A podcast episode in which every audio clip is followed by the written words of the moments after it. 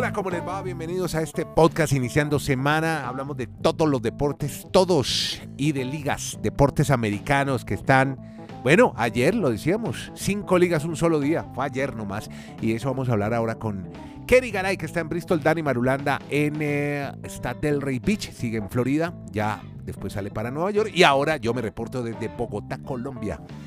Mi nombre es Andrés Nieto y vamos a estar hablando de estos temas antes que Dani me diga desde Delray Beach en qué episodio estamos de podcast. Dani, hola. ¿Qué tal Andrés? El 864. Ya acá Perfecto. rumbo mañana. Bueno, hoy vamos a hablar, Dani, tenemos mucho para hablar porque ya tenemos finalistas de Serie Mundial. Ya les contamos las historias, cómo llegaron en poco tiempo. Se, se esperaban hasta siete juegos y no, no pasó. Por ahora, Kenny, en Bristol. Hombre, facilísimo, los, bar- los Astros, gran bullpen, muchos lanzadores, gran equipo, este dirigido por Dusty Baker y barridos los populares Yankees de Nueva York. Así que cuénteme esa primera historia sobre el primer finalista, el que surge de la Liga Americana para la Serie Mundial de Béisbol. Hola, Kenny. Qué bien le salió eso, tipo Así, con a, lo- a lo Telecaribe, la Serie Mundial. cuénteme, Mi pues. estimado Andrés, un ¿Cómo le va, abrazo. Eh, feliz inicio de semana a usted y a todos, desde Alaska hasta la Patagonia, desde Arica hasta Punta Arenas. ¿Y por qué Magallanes aplazó? O sea, todavía existe la posibilidad de que no, No, o simplemente aplazó. Magallanes ganaba fácil 2-0. En la jornada 33 falta una. Le ganaba a Rangers. Y esperaba que Cobreloa, que iba perdiendo con Fernández Vial, pues no le diera vuelta al resultado. Y se lo dio. Cobreloa le ganó a Fernández Vial 3-2 y se aplaza entonces la porque la es que son dos puntos de diferencia, Garay. Y tenemos dos partidos el primero de noviembre. Magallanes ¿Mm? quedan dos. Dos, no, no, un juego nomás, dos partidos o- donde se. Magallanes pierda y gane Cobreloa, chao. Sí, y además que a Magallanes le toca visitar a Recoleta y Cobreloa recibe en casa, ahí en Zorros del Desierto, a Santiago Morning. Así que la cosa todavía están a dos puntos, sigue Maga- Magallanes. Espera que no pierde con Recoleta. Que no es- ¿Qué día soy? Me, me equivoqué de podcast. No, no, no, es que no, es que aquí si Magallanes va, señor Marulanda, estaremos regalando la camiseta. O sea, esto todavía no se sabe. No, no, Ah, hasta el primero de noviembre. ya entendí. ya O sea que en el Día de los Muertos sabremos si Magallanes llega o no a la primera del fútbol chileno. Ahora sí, ya, ya vamos a hablar de béisbol tranquilo y de fútbol americano. Dani, usted tiene razón. Marulanda. Sí, hombre. Esto apenas comienza el Bueno. lunes, el día más bonito de la semana. ¿Qué día cae? Primero de noviembre, miércoles, no, martes. Martes y en Chile son festivos, 31 y primero, seguiditos, al mejor estilo de Colombia, dos feriados seguidos. Ah, bueno, divino, Ah. para que lo disfruten. Sí, señor. Eh, ganaron los Astros. Sí, señor. Hombre, se veía venir el hecho de que cuando nos dimos cuenta, cuando supimos, cuando se llegó a ese quinto y definitivo, descansó una noche más Nueva York, usted lo recuerda, Andrés, Sí, señor. y Cortés lanzó. Hombre, se le dio la victoria en el quinto juego a los Yankees y fueron a la serie de campeonato de la americana. Correcto. Los Yankees de Nueva York no eran los favoritos ni mucho menos para enfrentar a los Astros de Houston. Por el contrario, los grandes favoritos son los Astros, el mejor equipo del año. Yo no pensé que los iban a barrer, Andrés. Para mí la serie se acababa en 6 o 7 juegos. Yo creo que ni el más optimista de los Astros pensó que barrían. Sin embargo, otra serie mundial a la que van los Astros de Houston, equipo incontenible, sabe ganar, tiene recursos. Jordan Álvarez y Alex Bregman contribuyeron con los Hicks en el momento justo, sellando la barrida de cuatro juegos. Eh, un costoso error ayer de Gleyber Torres Gleyber, Gleyber. el el segunda base cuando tiró a segunda, un mal lanzamiento, y los Astros voltearon el marcador en el séptimo inning. Al final, eh, y muy seguramente Marulanda nos contará el tema de los Phillies y tendrá su opinión sobre los Yankees también. Pero los Yankees, y lo dijimos todo el año, ganaron la Serie Mundial de abril, la de mayo, la de junio, la de julio, la de agosto. Inclusive ganaron la Serie Mundial de septiembre, pero la Serie Mundial de verdad, la de octubre, ni siquiera llegaron a ella. Otro fracaso totote de los Yankees que, Sí. que siguen siendo un equipo disfuncional. Un equipo que depende demasiado del batazo largo. Un equipo que más que colectivo depende de sus estrellas, depende de Aaron George, depende de Giancarlo Stanton, depende de algunos de sus haces lanzadores. Y ojo, pudimos haber visto, pudimos haber visto el último juego de Aaron George con los Sí. Yankees de Nueva York. Sí. Recordemos que Aaron George va a la agencia libre. Mm, Así pues que hay quienes dicen, él no lo ha dicho, pero hay quienes dicen, basados en informaciones que llegan desde el entorno de George, Sí, que ya no quiere estar más en Nueva York. Y si usted se pone a escuchar las declaraciones ayer, sí. eh, suenan como a despedida. O sea, agradezco el haber tenido una temporada como la que tuve, el haber roto el récord de Roger Maris, momentos tan especiales. Eso sí, me queda el mal sabor de boca que no les pude dar el título. Lo que quiere es billete. Pero mire que O sea, fue el acaba, de acaba de establecer el récord en la Liga Americana de más home runs. Eso se paga en la MLB. Es simplemente por ese camino al que quiere Exacto. llegar Aaron Josh. Exacto. No, no, no. O sea, y yo- si yo no los lo Yankees se sientan y le dicen, "Les Yankees, ya vamos a dar". Él solo, Sí. no, él solo no puede. Yo me voy para donde, me paguen. Todos los deportes y las ligas americanas en el podcast La Sacó del Estadio. Mira, yo simplemente opino de los Yankees es que el favorito realmente eran los Astros. Ahí yo creo que no hay debate. Y usted lo Pero sí siempre. sorprende, como estaba manifestando Garay, es que no pensábamos que iba a estar tan fácil la serie. O sea, que iban a ser barridos. Es que es la primera vez en la historia Sí, de los Yankees que son barridos en una serie de campeonato. sí. Ayer hubo algo de esperanza. Ayer, ayer empezaron ganando los Pero- Yankees bien, pero no. Eh, era más prolongar la agonía. Mm, Sí, seguro. No, Eso es más, se no aplazó el juego y mucha gente en redes sociales dijeron, ya, entréguele eso a los Astros, fanáticos de los Yankees, porque después de lo del sábado, esa actitud displicente de algunos jugadores, pues eso, eso terminó de liquidar a la afición, infortunadamente. Ahora, en el último. Muy rápido en- se dio a- todo, a- Andrés. A, a George no lo, po- a George no lo poncharon en el último turno al bate, hay que decirlo, ¿no? Sí, fue el último. Lo pusieron out. A lo Out, out, out. Fue el último out. Lo que vamos concluyendo es que fueron series muy rápidas. O Ya. sea, no llegar Sí. ni siquiera a un sexto juego en ninguna de las dos. Y vamos al otro lado, al de los Phillies. Los Phillies era un equipo que durante toda la campaña batallaron Sí, mucho. Será, no bueno. será, se lesionó Harper, Sí. tuvo tantos Botaron problemas. a Girardi. Pero ese es el. Exacto, imagínense. Pero ese es el béisbol. Que en el momento preciso de los playoffs, el equipo que está más encarrilado es el que normalmente da la sorpresa. Y Mm. esto pasa en todos los deportes que tienen estos playoffs. Esta es la historia otra vez de los Phillies para llegar a una serie mundial en la que no estaban desde el año 2009. Curiosamente, el año que los Yankees ganaron la última serie mundial. Ya 13 años, que sí pasa mucho tiempo. No, no, no, Mucha inversión y Sí. nada de logros. Y los Phillies, yo creo que están en- enfocados básicamente en Bryce Harper y Schwarber, sobre todo Harper. Sí. Harper fue nombrado el jugador más valioso de esta serie de campeonato de la Nacional Sí, y creo que ha sido el jugador más dominante, más preponderante durante todos los playoffs para, para este equipo.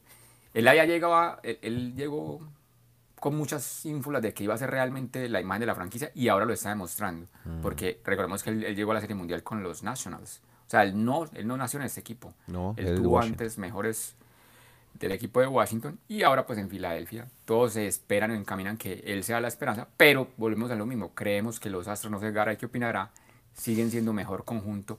Es que es un equipo, venga, un equipo que la gente se quedó con, con la idea de que la trampa, que el robo de señales, Sí. pero dígame un equipo que lleva seis años consecutivos llegando a la final de la Liga Americana y es la cuarta vez en los últimos y el- y el seis que- veces y el- llegando a la Serie Mundial. Algo tiene ese equipo en talento y el y que en, en vive, y el que vive el en béisbol trabajo. y está metido en el béisbol sabe que, que esa trampa mm, en las que o en la que los pillaron, esa trampa en la que los descubrieron, es algo que pasa mucho en el béisbol y prácticamente en todos los equipos. O sea, a ellos los cogieron, a ellos los sorprendieron, a ellos los castigaron. Pero el trabajo colectivo de los Astros de Houston es para quitarse el sombrero. Nada que hacer. muy bien, muy bien. Y el viejo Dusty Baker se las trae, ¿no?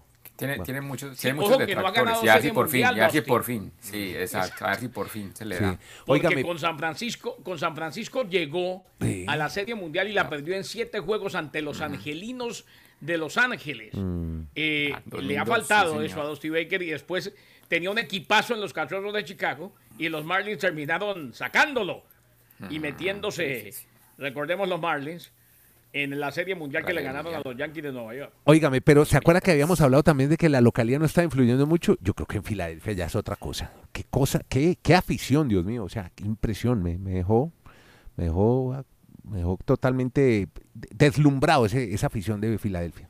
¿Cómo se entregan a ese equipo? Yo es creo que que- hay yo- mucho. pero no, no, yo no, creo pero que vea- vea lo que es son todo las el deporte en Filadelfia. Mi- mi- Es todo el deporte en Filadelfia. Mm. Eh, eh, todo el deporte en Filadelfia y mientras para los Yankees fue un fracaso totote, para los padres fue una bocanada de aire fresco. Claro, ahí tienen, Porque, tienen futuro. Porque sin, porque sin Fernando Tatís llegaron donde llegaron y estuvieron a punto de estar en la Serie Sí, Mundial. O sea, dos, dos, verda- dos eh, realidades totalmente diferentes, un contraste muy grande el que se vive entre el fracaso de uno o entre la derrota de uno y la derrota del otro.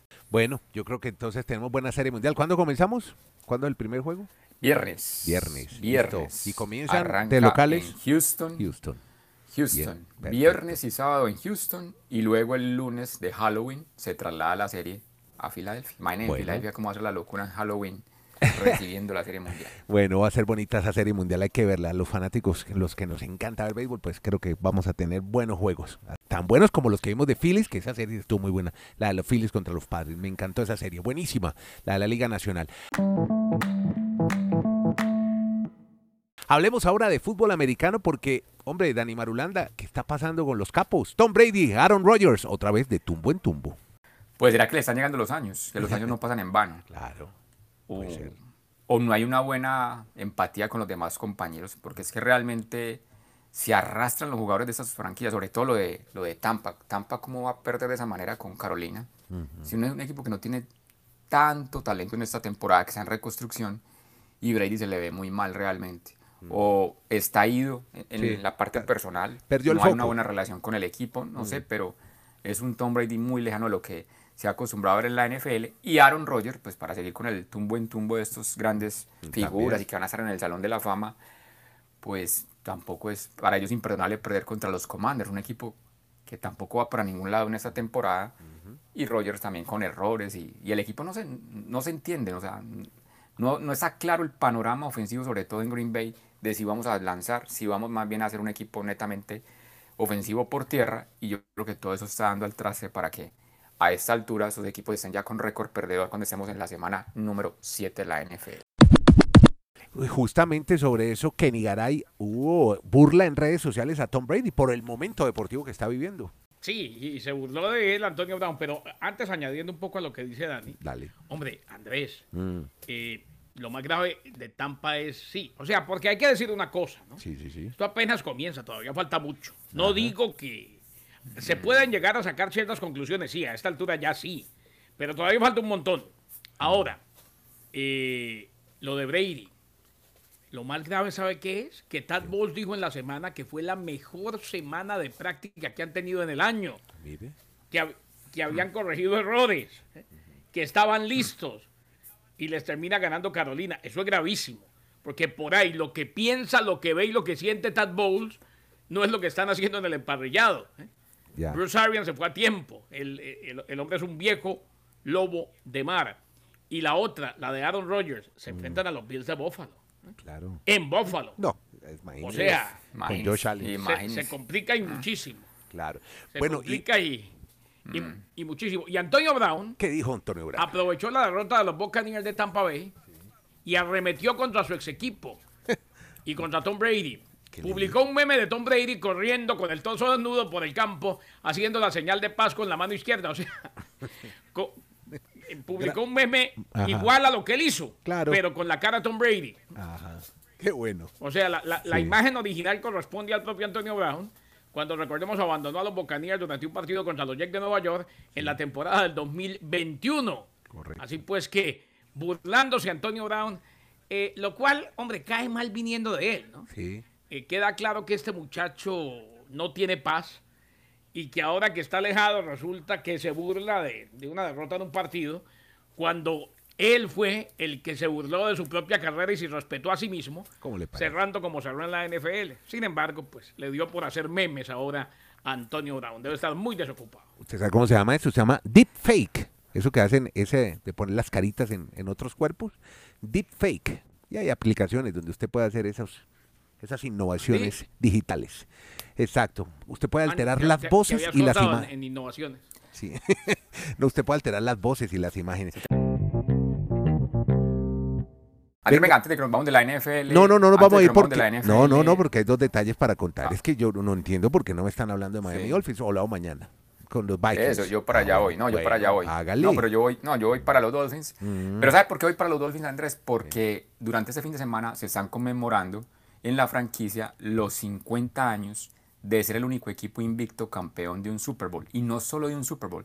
De las grandes ligas organizadas en este país, en cuanto a deportes de conjunto, es el único que ha ganado un título de manera invicta, obviamente sin derrota. Entonces, normalmente esta ceremonia la hacían como una especie de una cena en la casa de Don Chula. Don Chula, pues, prácticamente es Leyenda. Sueño o era En el- en leyenda el acá, steakhouse, con calles, con, res- con, sí, con restaurante, Mm. llevan Autopista. a su lugar que, exacto, su- calle en, en honor a él. Pero llevan a su casa todos los jugadores de la época con la comida de su restaurante, pero como ya no está obviamente con nosotros Don Chula, sí hicieron el sábado pasado la celebración de los 50 años. Ah, la Y tradición. el siguió. domingo en el partido, claro, el domingo en el partido fueron todos los jugadores que aún están vivos. Durante toda esta semana se está haciendo esa actividad de los 50 años, de ese, de, de ese logro, de esa hazaña de la temporada perfecta. Pero ¿sabes que descubrí? Mm. Es que, Dani, antes de, que- antes de que usted siga, lindo, antes de que usted Sí. siga, lindo el uniforme, ¿no? Con Sí. el parche de los 50 Sí, sí, sí. años de la temporada perfecta. Hermoso.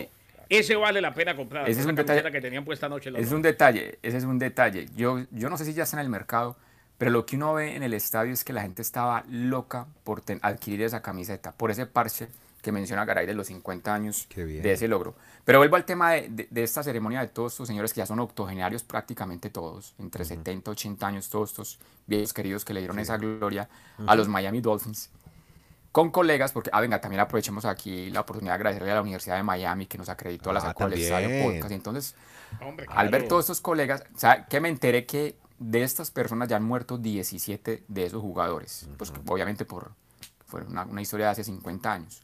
Pero de los 17, 7 tuvieron problemas. Caray, ¿cómo se dice? CTE, el, el, el CTE. Eh, de, o sea, de- por los golpes que... En la cabeza. de- de- de pro- problemas de encefalopatía debido a los golpes cerebrales. Neurológicos. Mm, Bueno. 7 de los 17. Entonces, cuando uno ve ahora que por qué hay tanta protección en los golpes, en los quarterbacks, es porque lamentablemente en la vida, pues han aparecido estos, estas situaciones y entonces por eso la NFL trata cada día de ser más estricto al respecto, porque había, hay unos que ya están perdiendo la capacidad cognitiva de estos señores. Y muchos dicen que, pues, por tantos golpes que sufrieron a lo largo, y es que en, en los 70 era otra época, donde los golpes eran prácticamente una brutalidad, era Claro. una No, salvajada. que No había los mucha protección. en ir tacleadas con respecto a esos tiempos. sí. Los que todavía pueden ir caminando, los que no van en silla de ruedas, y muchos de ellos hasta en Sí. pañales van. ¿eh? Ojo, eh, el- Sí, sí, el- sí. en la NFL por muchos años se pegó salvajemente. Salvajemente. Wow. y, y no se regulaba. Y es algo que sí, la NFL, como dijimos aquí en su momento, levantó la alfombra y cada vez le mete más mugre y vuelve y pone la alfombra encima para que se vea limpio. Wow. Bueno, Pero entonces uno ve, cuando ya ve a esas personas así, llegando al estadio de esa manera, uno dice, si realmente la NFL está teniendo la razón de cuidar tanto su producto, porque pues para el futuro de todas estas personas no deberían de tener una vejez en esa situación. Pero bueno, festividad en Miami con eso, básicamente lo que queríamos contar de esa celebración que están teniendo por estos días de los 50. O sea, nos vamos a celebrar los 50, Garay, porque no hay de otra. ¿Qué más no, pero vamos a ayer celebrar? celebraron y en, y en, y en prime time. Fue pre- No, hace- pero, ah, pero normal, Garay, no, normal, pero- era pero- normal, era un pero ¿sabe qué me resultado que Pero era usted lo tenía como derrota. Usted- dijeron, se puede Pero- No, perder. ¿sabe no, no, no, no, no. Yo, no, no, no, no, no, Garay. Yo siempre, no, Andrés, yo he No, dicho con que estos partidos para Tua son ganables. Ah, bueno. Con Pittsburgh, con No, no, Detroit, son- con son- Chicago, son ganables, con pero Cleveland y con claro Houston. Los cinco son ganables. Bueno. Eh, Porque son equipos pero- malos. Yo creo que después de lo que pasó, yo creo que de lo que pasó, después de lo que pasó tan ganable no es nada. Ayer nos tocó hacer Detroit Lions con Cowboys de Dallas. Sí. A propósito, saludamos a Sí, Santiago sí, el sí, Pájaro, estaba, no, estaba emocionado y- y- Lo- en, en tweet, se emocionó bien, en un tweet.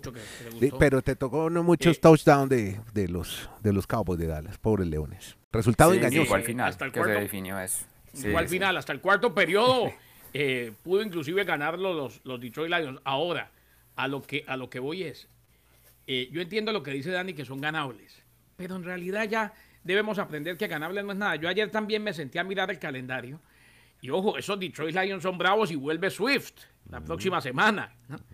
Eh, después tiene que ir a los Chicago Bears y Chicago en casa va a querer ganar lo que pueda porque está dando pena.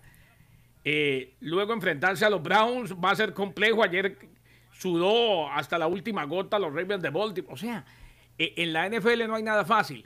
Y ayer, Dani, sí, yo entiendo que penó demasiado, que sufrió demasiado Miami. Pero me quedan dos cosas. Primero que todo, Tua Tagovailoa le hace mucho bien al equipo. Segundo, hay mucho que trabajar todavía. Pero por los lados de los Steelers, este equipo viene bien. ¿eh? Este equipo lo está trabajando muy bien Tomlin. Me gustó lo de Kenny Pickett. Me gustó lo que hace en defensa y eso que no tiene a Watt. O sea, creo que, que la, la victoria es más valiosa de lo que uno piensa. ¿eh? Bueno, Pero venga, yo como siempre en muchas cosas estoy en desacuerdo con Garay. O sea, es que una es que es como volver al año, es como volver al año pasado, Garay. ¿Se acuerda cuando decíamos, yo les decía en este podcast, Miami va a ganar los siete partidos que siguen? Los ganó. No los ganó por mucho talento, por deficiencias del talento de los rivales. Y en el calendario es lo mismo que se viene para Miami. Detroit es un equipo que sí, que te emociona, que te electriza por momentos, pero solo ha ganado un partido en la temporada. Decime Miami por qué va a perder en Detroit. Luego, tienen que jugar contra los Chicago Bears. Es un equipo que no tiene identidad todavía.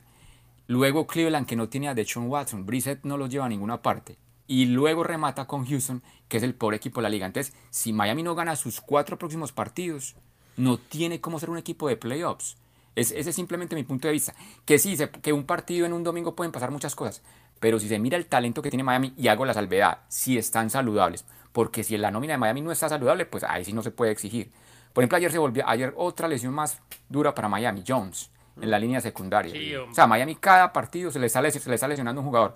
Si Miami no hubiese tenido esos problemas de, lesión, de lesiones, yo creo que Miami hoy estaría invicto. Miami es más que los Jets. Miami por jugadores es más que Minnesota. Lo que No, pasa no, es que más les, ha pasado más- en más ese sí momento de la temporada. Más es. Entonces, entonces yo, Más- Garay, o sea, es, pero- exijámosle un poquito ya, hay que exigirle más un poquito a esa franquicia. Es que yo siempre noto muchos, no, pues es que ahí va el proceso, el proceso. el eso- proceso es que va pasando dije, si los no se años. llega, eso fue lo que yo dije, si no se llega a playoffs es un fracaso. Hoy hay tristeza en Del Rey Beach en la Florida porque ¿Por? se despide Dani Marulanda las de un playas. pueblo que le dio la acogida que él necesita. Pero él vuelve, él vuelve, él regresa. Estas maravillosas y hermosas playas, hombre. Héroe Ah, triunfal. Garay, muchas gracias por todas las atenciones. Qué felicidad. No, por haber favor, disfrutado eso- estos momentos por acá. Dani, usted sabe que, que yo todo lo que tengo... Sin usted no se puede haber Todo lo que logrado. tengo es tuyo. Mi corazón es tuyo. Antes de que cuelgue, porque me, me gustaría dejarlo de Chris Paul con los Suns de Phoenix. Garay, ¿qué fue lo que pasó? No, simplemente pues historia de Chris Paul. Eh, Devin Booker 35 puntos. Chris Paul se convirtió en la victoria 112 a 95 de los Suns de los Clippers. En el tercer jugador de la historia en la NBA en sumar 11.000 asistencias. Correcto. 11.000 asistencias entonces para Chris Paul. Esta temporada apenas comienza. ¿Sabe quiénes se ven muy mal? ¿Quién es? Qué arroz con mango mal. en los Lakers. Un arroz con mango. Los Lakers de Los Ángeles. No, no, Los no, Lakers. eh, 0-3, maestro, otra derrota. Tienen que hacer algo. Bueno, muchachos, Kenny en Bristol. Garay, es que venga, es insoportable Andrés, es insoportable Russell Westbrook en ese equipo. ¿Sí? Ustedes han visto las imágenes que el equipo está todo reunido. ¿y él no está con entre ellos? Y Russell Westbrook es, por, Ah. Westbrook es por allá en una esquinita, haciendo trabajo aparte. No, no, no, qué mal. qué Perdieron mal. con los Blazers y qué jugadorazo es Damian Lillard. 41 puntos anoche de Don Damian. Qué jugadorazo Perfecto, bien, bien, por NBA, con NFL y MLB, ¿qué más? Ligas americanas adaptadas a nuestros fanáticos auditores en Latinoamérica que oyen este podcast. Se llama La Sacó del Estadio con Kenny Garay en Bristol, Dani Marulanda en Delray Beach, Florida y Andrés Nieto de Bogotá, Colombia. Hacemos este podcast, se llama La Sacó del Estadio. Muchas gracias a todos, gracias por oírlo y compartirlo. Que la pasen.